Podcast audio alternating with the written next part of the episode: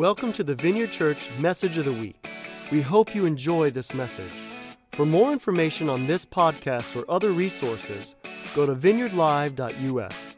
To learn more about us, go to thevineyardchurch.us.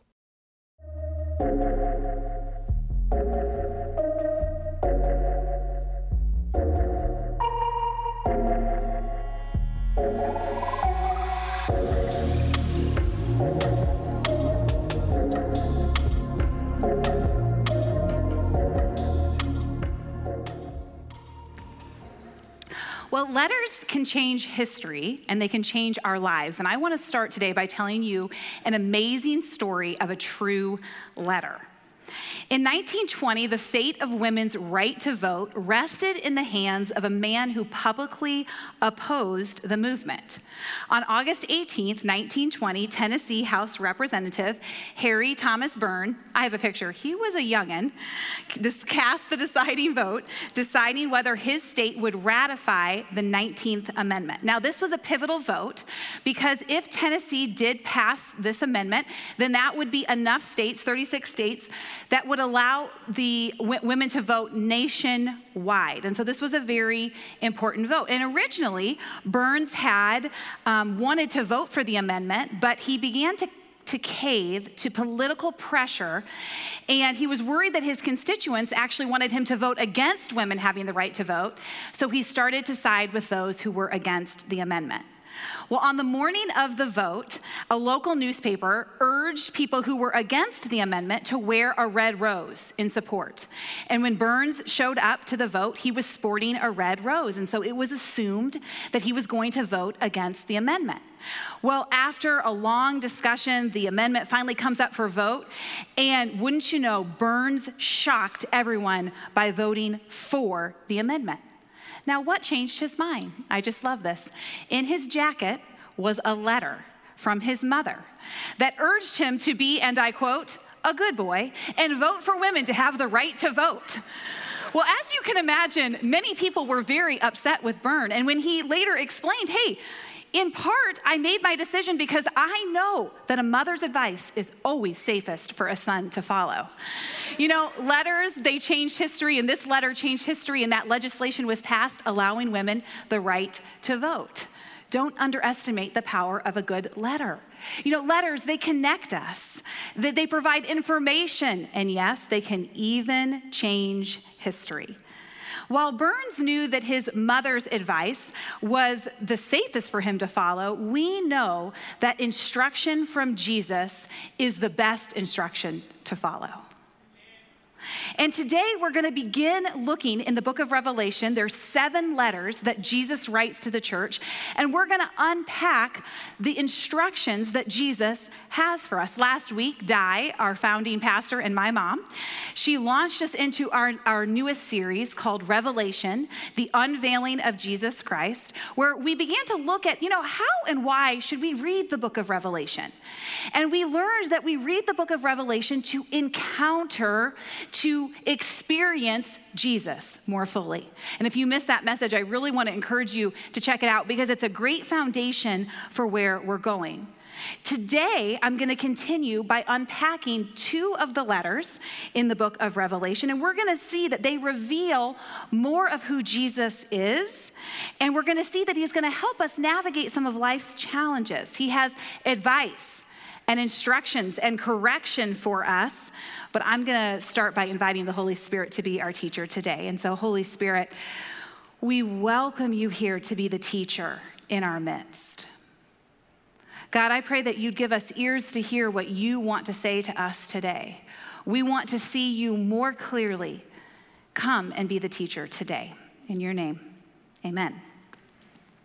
Okay, well, I want to first start with our approach to when we are reading scripture, because our approach is really important. You know, the Bible is supposed to reveal Jesus to us from the book of Genesis all the way to the book of Revelation. And the, the job of the book of Revelation is actually to unveil Jesus Christ. And so today, what we need to do is we need to put on our sunglasses. No, no, no, not like sunglasses that like help your eyes from the sun outside, but S O N glasses, sunglasses. And I actually got that from my mom years ago. She preached a message. Does anyone remember that? The sunglasses? Oh, yes, I. And, and the whole point is this when we read scripture, we actually have to view it through the lens of Jesus, God's Son, and his finished work on the cross. And so as we're reading scripture today, we want, we should expect to see Jesus more clearly and more fully. And so that's what we want to do. A little bit of context before we jump into these letters. Um, these letters were written to seven churches in Asia, which is modern day Turkey. And I have a map to kind of show you the seven different areas. And what I find so interesting is that Jesus did not write these letters to individuals, he wrote them to the churches. The church is God's chosen vessel. Jesus loves his church and he speaks to his church. And I believe that during this series, not only are we supposed to have a clearer picture of who Jesus is, we're supposed to have a clearer picture of who we are as the church. Okay, so they're written to these seven different letters, and they were seven different cities, churches, and they were written for two different reasons. And again, Di touched on this briefly last week, but there was two reasons why these letters had to be written in the first place. First, there was bad teaching, and Jesus really wanted to correct this bad teaching. He doesn't want us to, to be under bad teaching. And then, secondly, the church had come under attack, and they were being attacked three different ways. They were being religiously persecuted by um, Jewish groups that were furious that they were claiming that Jesus was the Messiah. They were being persecuted or attacked by the culture. There was a strong pagan culture in that day, and there was a lucrative idol trade. And they were furious that they were losing money because people were starting to follow Jesus. And then finally, there was political persecution. You see, the Roman government, they saw Christianity as a threat to the empire. These churches, these people, they needed to be encouraged. And Jesus is going to be here to bring encouragement, to bring hope and challenge. So, while these letters are specifically addressed to different churches, they were actually meant to be shared. In fact, the churches shared them amongst one another. And it's not just for these churches back in that time in the first century. Actually, each of these letters ends with this The one who has an ear, let him hear what the Spirit says to the churches. So, right now, double check. Do you have ears? Oh, good. Okay, good. So, guess what? These messages these truths are for us because we have ears. Now, we're going to ask the Holy Spirit to help us receive the messages that Jesus has for us. These letters, they are for anybody who wants to know the love of Jesus more fully, to be instructed, to be corrected, and to be encouraged. Now, interestingly, these letters, they do mostly follow a pattern. And I, I love how Jesus does this because he wants us to understand what he's doing.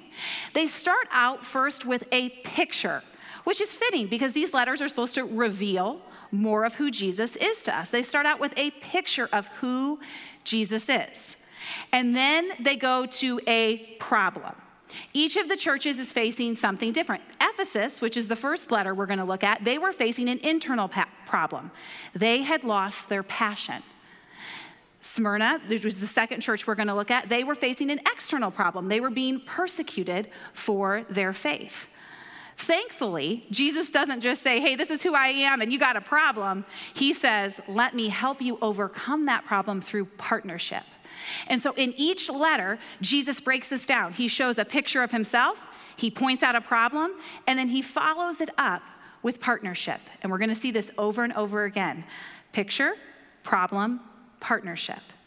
You know, this same pattern, it can apply to each of our lives and our problems. Each of us is facing something different. We're facing a challenge, a problem in our own life, just like Jesus is addressing these different problems in, in the different churches. And I believe that there is truth for us to mine out of Scripture over the next few weeks as we actually break apart these seven letters. We need a fuller picture of Jesus so that as we encounter problems, we can actually walk through them loving Jesus more. Each of us has problems in our lives. Each of us has challenges, but we need a clearer picture of who Jesus is. We need to see the Jesus who is above our circumstances, the Jesus who is above our mistakes, the Jesus who is above our misfortune, whatever you want to call it. Each of us is facing a difficult situation, a different, a different problem, and we need to understand more fully who Jesus is. Because this is what I believe for every problem we have, Jesus has a promise. And so we are going to go on this journey, the unveiling of Jesus through the letters, where he shows us who he is. I, know that I need to see Jesus more fully. I need to understand what he died and rose for, for me to live in. And I think that you do too. So, right now, I want you to make it personal. You might have to close your eyes, give yourself a moment. I want you to think what is a problem that you're facing right now that you need a fuller picture of Jesus? You need to know who he is. You need to know who he's made us to be. You need to know how he's working on your behalf. This is where I believe God wants to meet us the next few weeks. You know, we're in the book of Revelation to have an encounter with Jesus so that we can have his character, his love, his power unveiled to us. Are we ready to see Jesus? My dad loves this as bigger and better and more beautiful than ever before. I am. And so that's why I'm excited. Let's go to Revelation chapter 2, verse 1. And we're going to start here in, um, with the letter to Ephesus. Okay, so Ephesus is the local capital, and it is a bustling, robust city. It's probably the best you know, greatest city in, in, the area during this time. It had a population of a quarter of a million people. Now, by today's standards, you know, 250,000 people, that's not huge, but in the ancient world, think of it like New York City okay? This church, it had an impressive history. The Apostle Paul, like the guy who wrote a lot of the New Testament, he planted the church. And then it was pastored by the Apostle John. This church was the church to be in. They were known for what they did, they worked hard, and they looked good. Let's see what Jesus says to them, picking up in verse 1. To the angel of the church in Ephesus, write. Okay, so each letter, I'm just going to pause here briefly so you understand what's happening. Each letter starts the same way to the angel of the church, and then fill in the blank of the city that the church was in. Now, some theologians and scholars believe that this angel was actually just the church leader, like the pastor. And others believe it was actually an angel assigned to each church. But this is a message to each church. Okay, this is what it says. The one who holds the seven stars in his right hand, the one who walks among the seven golden lampstands, says this I know your deeds and your labor and perseverance, and that you cannot tolerate evil people. And you have put those who call themselves apostles to the test, and they are not, and you have found them to be false. And you have you and you have perseverance and have endured on account of my name, and you have not become weary. Okay, we can read something like this and be like, I'm kind of confused. Let me help us unpack it. Okay, remember, we start with a picture of Jesus. And right here at the beginning, Jesus is, paint, is painting a picture of who he is, right? He says that I am holding the seven stars in my right hand. Now we have to understand what this means.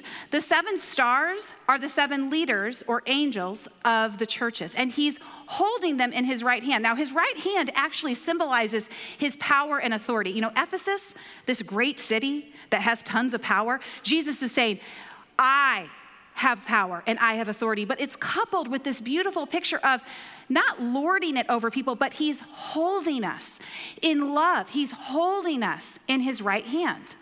So the leaders and i for one am grateful because this is what jesus is saying to me. He's holding me in his in his right hand. He has the power and authority. And then it says he's walking among the seven golden lampstands. And the lampstands represent the church. And again we see here that jesus is saying the church she's mine. She's golden. She's of much value. She brings me great joy. And i i walk among her. And so what jesus is saying here is he's saying hey look look. I am with you and I am for you. I am walking among you. You are precious to me. Even if it doesn't maybe feel like that, that is the truth. And then Jesus goes on and he describes what he sees in this church. He says, Wow, you guys are really hardworking. I mean, you've had perseverance and you've endured and you've held on to your faith. Great job, man. See, Ephesus, they had had some of that bad teaching which was why the letters had to be written. They had these apostles, these so-called apostles come and say, try to teach things. And the church in Ephesus, they had not, they were like, no, we are not doing that. Out. They had stood firm and defended the faith, and Jesus commends them for that. He says, You've done a good job, you've not grown weary. But there is a problem. So I'm going to go to verse 4. Jesus says, But I have this against you, that you have left your first love. Hmm. Well, well what does this mean? Because from the outside, the church in Ephesus looks like they're doing everything right. They're full of perseverance, they're working hard, they're not tolerating bad teachers. But when we pull back the cover, what we actually see is that they have lost their passion. Let me explain. The, the, Greek word here for first is protos, and this means like supreme, number one, the best. And the Greek word here for love is agape. And agape is the unique unconditional love that God has for us. And so, what, Paul, what Jesus is saying here to the Ephesians is he's saying, listen, Ephesus, you've lost your number one, your, your supreme, your agape love. And what that actually means is that you are no longer abiding in my love. You're no longer remaining in my love. See, I think we can often read this passage and think, oh man, I, I gotta love God more. I gotta love, that's what He wants me to do. I gotta love Him more. But let me ask you a question who loved who first? From where does love flow? You see, the Bible tells us that God so loved us that He sent His Son, that through His love, we would then be able to love. And as I was studying this passage, I was so struck. I, I, read a book by Paul Ellis, and he's on, we have some awesome resources listed on our webpage that you can check out. He, he wrote a book and, and he said, you know, here's the thing like, we've misunderstood what Jesus was trying to say.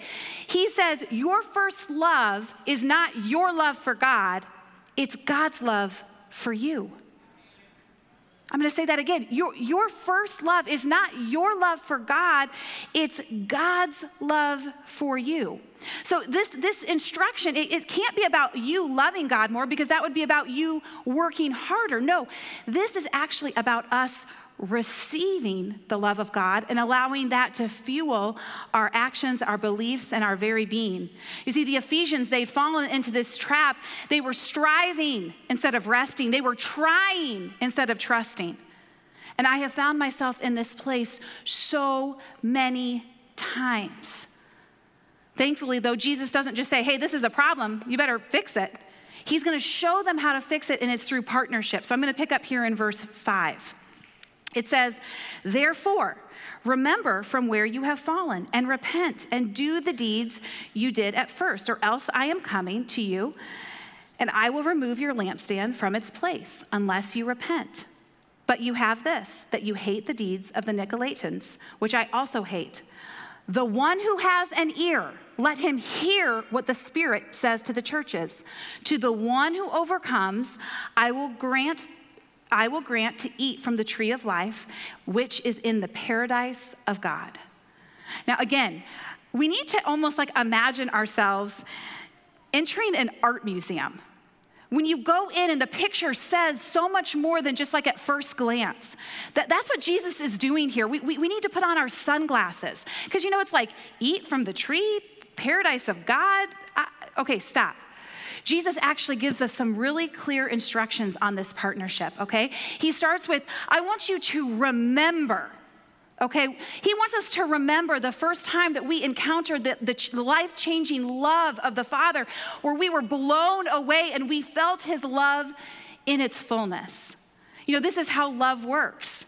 You know, think about if you are married and you've fallen in love before, or if you're not married but you've fallen in love before. This is how love between humans works. And I'm going to age myself a little bit here, but when Mike and I fell in love, it was in the early 2000s, and I was in college, and we spent hours, hours talking on the phone. And of course, it was a landline, and you had to pull your phone all the way out to the edge of your dorm, and then you sat in the hallway to like not bug your, your, your roommate. And then we'd spend hours writing emails back and forth to each other, which Mike lovingly signed Your Country Prince. He wanted me to tell you that. It's true. You can bring it back. And then we spent hours. we spent hours instant messaging each other, which, for those of you who don't know, because you're too young, that was like pre texting, because no one had a cell phone. This is how we could, there weren't enough hours in the day. We just wanted to know one another. We wanted to spend time with one another. We wanted to, to share every thought with one another. And this is how Jesus feels about you. This is the passion he feels towards you. He's saying, I want to know you. I want to hear your voice. I want to, to whisper in your ear how proud I am of you. But you've left me. Remember, remember what it was like. That's the first thing we do. The second thing we do is we repent. And the Greek word here is metanoia, which means actually more than change your mind. Sometimes we say, like, repenting means change your mind, but this Greek word, you know what it means? It means take on a new mind. And see, this is what Jesus actually provided for us that we could take on his mind, that we could think like he thinks. And instead of work, work, work, work, it is I first receive, receive, receive, receive. Because without receiving the love, what we have to give away is nothing. We, there is work for us to do because he goes on. Jesus says, You got to do the work that you did at the beginning. There is work for us to do, but we need to, we need to first receive the love that he has for us. When, when we've left our first love, what we've actually done is we've stopped abiding in our love for God. We've stopped remaining in our relationship with Him. There is work for us to do, and His love is the fuel that we need to do that work. So today, if you, if you find yourself exhausted, if you find yourself, you know, if this year's taught us anything, it's hard to love people. It's okay, you can laugh. It is hard. This is where many of us are at where it's like, Lord, I, I feel like I'm doing all the right things. I'm trying, I'm striving. And God says, stop. First, receive the love that I make available, and then do the work that I have called you to do. And what does this partnership result in? It results in us being able to eat from the tree of life, which is where, the where God's paradise is. But what does that even mean? Well, Jesus is the tree of life. And when we say yes to Jesus, he comes and lives inside us. So, guess what? God's paradise is where, wherever we go. Because God now lives inside of us. And what we get to do is we get to feed on Jesus. He feeds us his fruit, he nourishes our soul. And through this union with him, we have life and life abundantly. You know, I, I want to be a great preacher. I want to be a great pastor. I, I, can read the passage, I can, I can read commentaries, I can labor over my words and my illustrations, I can try to get you to laugh at the right moments. I can do all these right, right things. But if I prepare a message and deliver a message apart from my love for God and His love for me, I have missed it. I, I want to be a great mother. I, I want to, to love my kids and, and to have them love me. I want to be patient and understanding. I want to be firm but fun. And, and, I can do all the right things. I can, you know, I can give boundaries and I can make family fun nights and I can make the right meals and I can engage my preteen in, in hard conversations as he navigates this world that he lives in. I can do all the right things and not abide in God's love and miss it and in the process, misloving them. You see, this is what he's saying to the church in Ephesus. Hey, listen, you're doing all the right things. You're working, working, working. You're, you're not growing weary, but you're missing it. Some of you, you've lost your first love. You, you, you, you're doing the right things, maybe in your job, maybe in your relationship with Jesus. You, you fill in the blank. You're doing all the right things, and yet you feel empty. You feel insecure. And the message that Jesus has for us from Ephesus is this I love you, and my love is the fuel for your life. And so, wherever you're feeling like, I just keep working and working and nothing changes, Jesus' message to us is let me help you Return to me. Repent, remember, and do what you did at first. This is what Jesus is doing. He's revealing more of himself to you and to me and to all of us. And I could keep going on Ephesus, but I need to get to our second letter. You see, Jesus, he wants to continue to reveal, reveal himself. And in his second letter, this is to the church in Smyrna, Jesus is going to do just that. You know, Ephesus is this amazing city, but Smyrna is not that bad. 35 miles north, this city is known for its harbor, it has a bustling wine trade. But this church is facing a much different situation. They are being heavily persecuted. And some of them are not only going to be jailed, but they're going to be killed for their faith. Like in Ephesus, Jesus is going to show himself more fully um, and reveal himself as the promise to every problem that we face. Okay, so I'm going to pick up here in verse 2, uh, chapter 2, verse 8. This is what it says. To the angel of the church of Smyrna, write, the first and the last, who was dead and has come to life, says this. Okay, remember our pattern. It starts with a picture. And Jesus starts with a picture of who he is and what he's been through. He reminds them I am the first and I am the last. I was dead and now I've come to life. And again, he's sending us a message. I think we read this and we're like, oh, yeah, that's right. Like, that's about Jesus, like when he died and rose again. But no, he's painting a picture for us. You see, the church in Smyrna, they're being heavily persecuted, and some of them were being killed for their faith. Jesus, in this moment, he wants us to, he wants us to know, he wants them to know, I see your pain. I see your suffering. I have tasted it myself, and I am here today to tell you that I am the victor- victorious, risen one. I have faced death and I have conquered it. Secondly, he's speaking contextually to this city because Smyrna had actually had to be rebuilt. It had to be brought back to life. 300 years after it had been originally mapped out and planned, it was destroyed and had to be rebuilt. And so he's speaking contextually to people. He's saying, Listen, what I want you to know is this I know you. I know where you're coming from, I know where you're going. You can listen to me and you can trust me. And again, super frightening time because Smyrna is facing all this persecution. I think some of us, we need to hear this today. We're in a season of suffering, and the message that Jesus has for you today is I know you. I know where you've been and I know where you're going. And today I want to reveal myself as the suffering servant who has tasted suffering and defeated suffering. This is what Jesus wants to say to us. So I'm going to read to you now the letter and unpack it. Verse 9 I know your tribulation and your poverty, but you are rich, and the slander by those who say they are Jews and are not, but are a synagogue of Satan. Do not fear what you are about to suffer. Behold, the devil is about to throw some of you into prison so that you will be tested, and you will have tribulation for 10 days. Be faithful until death, and I will give you the crown of life. The one who has an ear, let him hear what the Spirit says to the churches. The one who overcomes will not be hurt by the second death. So here's the problem Smyrna has this deep problem. They're being persecuted. They're being persecuted by religious zealots who had embraced a satanic agenda of violence and murder. You know, you know who's behind the suffering in our lives? Jesus exposes him here in this passage. It's Satan. Satan is the one who is behind the suffering, the suffering in Smyrna, but also the suffering in our lives. So many of us have faced pain this year, and Jesus is saying here listen, Satan is actually the one who is behind this testing. And you know what he wants to do? He wants you to renounce your faith in Jesus. And if this is not so fresh and hot for 2021, I don't know what is. This is what's happening.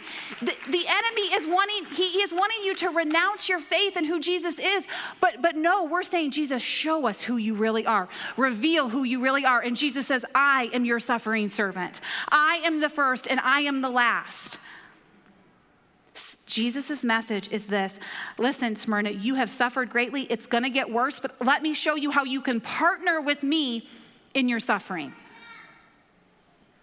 He says, First, don't be afraid. And I, I know this is so much easier said than done, isn't it? Don't be afraid. But this is why it's important that those letters were passed from church to church because actually the letter to Ephesus it, it, it, lays a, a, great, it makes a great point about God's love has to be the thing that keeps us afloat in all of life, whether we're working or whether we're facing suffering. Perfect love casts out fear. And Jesus is saying here, fear not. I am going to walk you through every trial that you face. I am going to see you through it. Why can you trust me in this process? Because I have conquered death.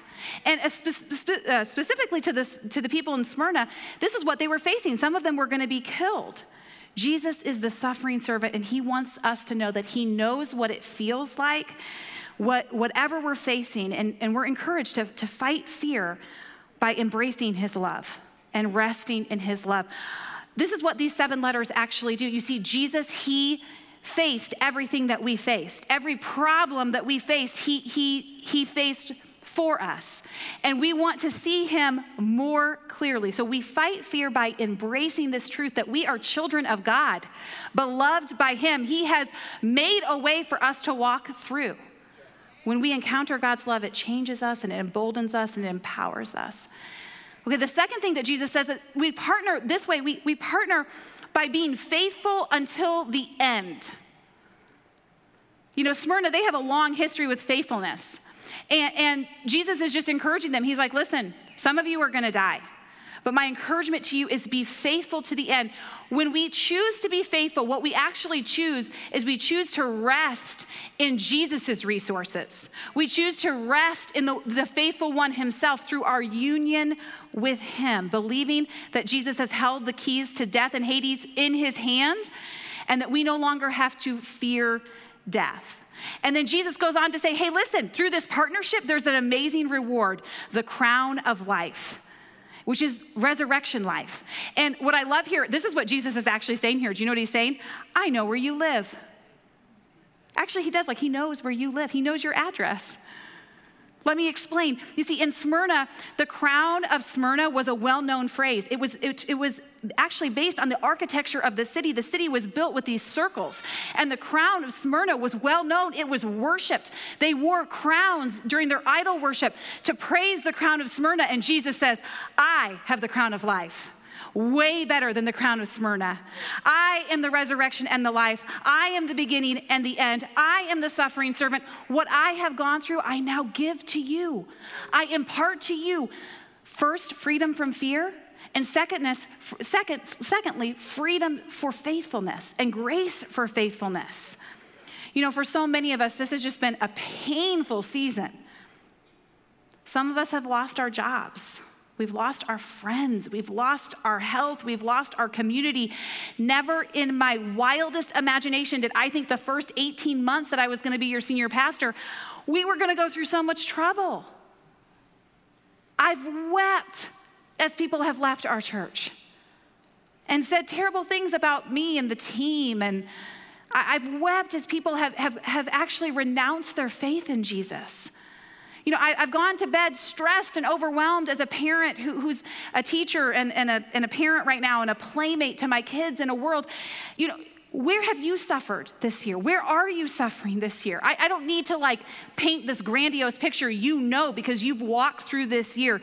Jesus sees our suffering and he cares deeply what does Jesus want us to know? He, he wants us to know that He really is the suffering servant. He, he's tasted suffering and He's defeated it.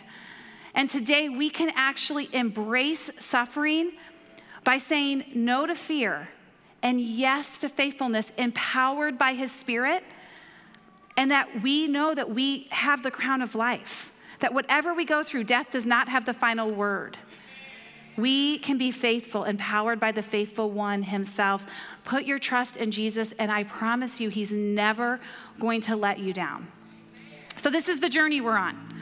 We need a fuller picture of who Jesus is. I need a fuller picture of who Jesus is so that every problem we face, we can have confidence that Jesus has a promise for us to walk through it.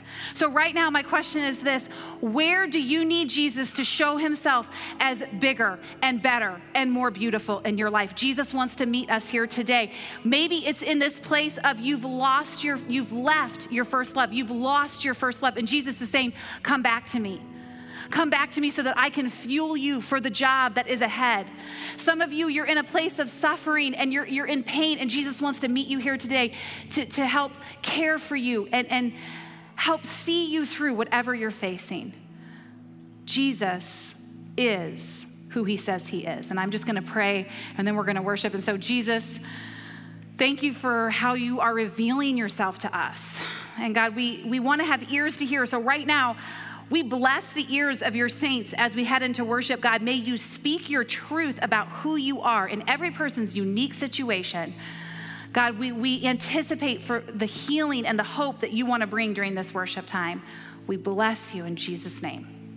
Amen. Thanks for listening to the message today.